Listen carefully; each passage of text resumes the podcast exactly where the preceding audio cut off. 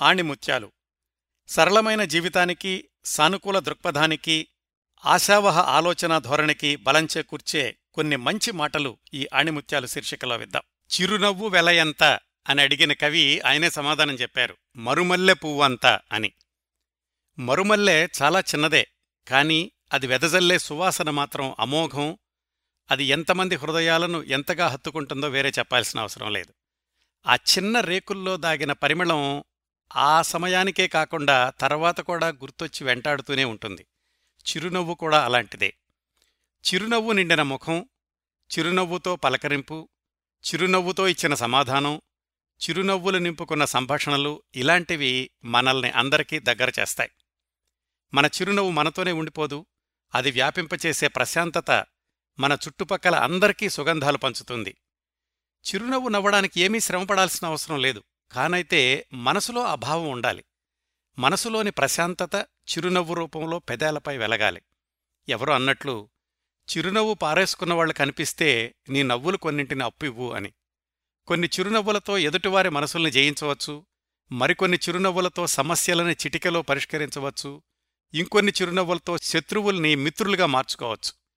చిరునవ్వుకి భాషతో సంబంధం లేదు. దానికదే ఒక విశ్వజనీనమైన భాష. ఎన్నో ఆభరణాలు సిరి సంపదలు హోదాలు పదవులు ఇవ్వలేని ఆకర్షణని ఒక స్వచ్ఛమైన చిరునవ్వు ఇస్తుంది. మనలో దాగి ఉన్న ఈ బలమైన ఆయుధాన్ని సరిగ్గా ఉపయోగించటం అలవాటు చేసుకుంటే ఎటు చూసినా అందమే ఏ వైపు వెళ్ళినా ఆనందమే. ఈ చిరునవ్వుల గురించి శాస్త్రీయమైన సమాచారాన్ని కూడా తెలుసుకుందాం. ఒక్కొక్క మనిషి పంతొమ్మిది రకాల చిరునవ్వుల్ని చిందించగలడట. అలాగే చిన్నపిల్లలు రమారమి రోజుకి నాలుగు వందల సార్లు చిరునవ్వులు చిందిస్తే సంతోషంగా ఉండే పెద్దవాళ్ళు రోజుకు నలభై యాభై సార్లు మామూలుగా ఉండేవాళ్ళు ఇరవై సార్లు అంతకంటే తక్కువ సార్లు చిరునవ్వులు చిందిస్తారని శాస్త్రజ్ఞుల పరిశోధనల్లో తేలింది. అలాగే ఈ చిరునవ్వు నవ్వడం అనేది కేవలం మానవ సంబంధాలని సానుకూలమైనటువంటి సంకేతాలని పంపించడమే కాకుండా శరీరంలో హ్యాపీ హార్మోన్స్ అనేటటువంటి రసాయనాలు స్రవించడానికి కూడా ఉపయోగపడతాయి. ఈ హ్యాపీ హార్మోన్స్ వల్ల రక్తపోటు తగ్గడం ఒత్తిడి తగ్గడం అలాగే రోగ నిరోధక శక్తి పెరగడం ఇలాంటి ఉపయోగాలన్నీ కూడా ఉన్నాయని శాస్త్రజ్ఞులు చెబుతున్నారు. ప్రతి సంవత్సరం అక్టోబర్ మొట్టమొదటి శుక్రవారాన్ని వరల్డ్ స్మైలీ డేగా పరిగణిస్తారు. దాని నినాదం కూడా ఏమిటంటే ఒక మంచి పని చెయ్యండి ఒక మనిషిలో నవ్వులు పూయించండి అని. ఈ వరల్డ్ స్మైలీ డేని ప్రారంభించిన వ్యక్తి హార్వీ బాల్. ఆయనకి మరొక ప్రత్యేకత కూడా ఉంది. మీరు ఒక వృత్తం గీయండి దాని లోపల సాగదీసినటువంటి యు ఆకారాన్ని కొంచెం కిందగా పెట్టండి పైన రెండు చుక్కలు పెట్టండి ఒక చుక్క పెద్దది ఒకటి చిన్నది అయినా పర్వాలేదు. దానికి పసుపు పచ్చ రంగు వేయండి. వచ్చేదేమిటి? అదే స్మైలీ ఫేస్.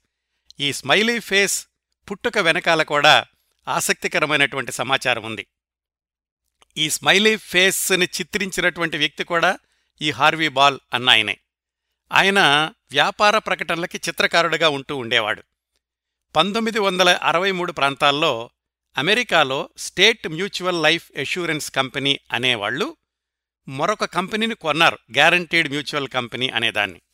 ఇలా రెండు కంపెనీలు విలీనమైనప్పుడు వాళ్ళ యొక్క సంస్కృతులు విడివిడిగా ఉండడంతో ఒక సంస్థలోని ఉద్యోగులు వేరే సంస్థలోని ఉద్యోగులతో అంతగా కలిసి ఉండేవాళ్ళు కాదు. వాళ్ళిద్దరి మధ్యన సయోధ్య కుదిర్చడానికి ఉత్పాదకతను పెంచడానికి ఏం చెయ్యాలి అని యాజమాన్యం ఆలోచించి ఈ హార్వీ బాల్ అన్నాయన్ని మీరొక బొమ్మ వెయ్యండి. ఆ బొమ్మ చూస్తే అందరికీ కూడా ఉత్సాహం ఉత్తేజం ఉండేలాగా ఒకళ్ళతో ఒకళ్ళు మంచిగా ప్రవర్తించేలాగా ఉండాలి అని ఆయన నియమించుకున్నారు. అప్పుడు ఆయన చిత్రీకరించిందే ఇదిగో ఇంతకుముందు మీకు చెప్పిన ఆ స్మైలీ ఫేస్ అనేది. అప్పట్నుంచే స్మైలీ ఫేస్ అనేది వాడుకలోకి వచ్చింది. ఆయన చిత్రీకరించాక దాన్ని వాళ్ళు ఆ స్మైలీ ఫేస్ తోటి చిన్న చిన్న బటన్స్ లాంటివి చేసి ఉద్యోగులందరికీ ఇచ్చారు. మీరు ఫోన్లో మాట్లాడేటప్పుడు కానీ ఒకళ్ళతో ఒకళ్ళు మాట్లాడేటప్పుడు కానీ ఈ మొహాన్ని గుర్తుపెట్టుకోండి. ఇలా మీ మొహం ఉండాలి అన్నట్లుగా. అతి త్వరలోనే వాళ్ళ యొక్క ఉద్యోగుల్లో పరస్పర సహకారం పెంపొందడం అనేది జరగడం ఉత్పాదకత పెంచడం ఇవన్నీ జరిగినాయి అనుకోండి. ఆ బొమ్మ వేసినందుకు హార్వీ బాల్కి ఇచ్చింది వాళ్ళు నలభై ఐదు డాలర్లు దానిమీద ఆయన ఎప్పుడూ కూడా పేటెంట్ సంపాదించుకోలేదు. ఆ కంపెనీ వాళ్ళు కూడా పేటెంట్ తెచ్చుకోలేదు. అదే యూనివర్సల్గా అందరికీ కూడా స్మైలీ ఫేస్ అనేది అలవాటైంది హ్యావ్ ఏ నైస్ డే అనే నినాదం కూడా ఆ స్మైలీ ఫేస్ తర్వాత దానితో పాటు వచ్చింది అని వార్తా కథనాలు.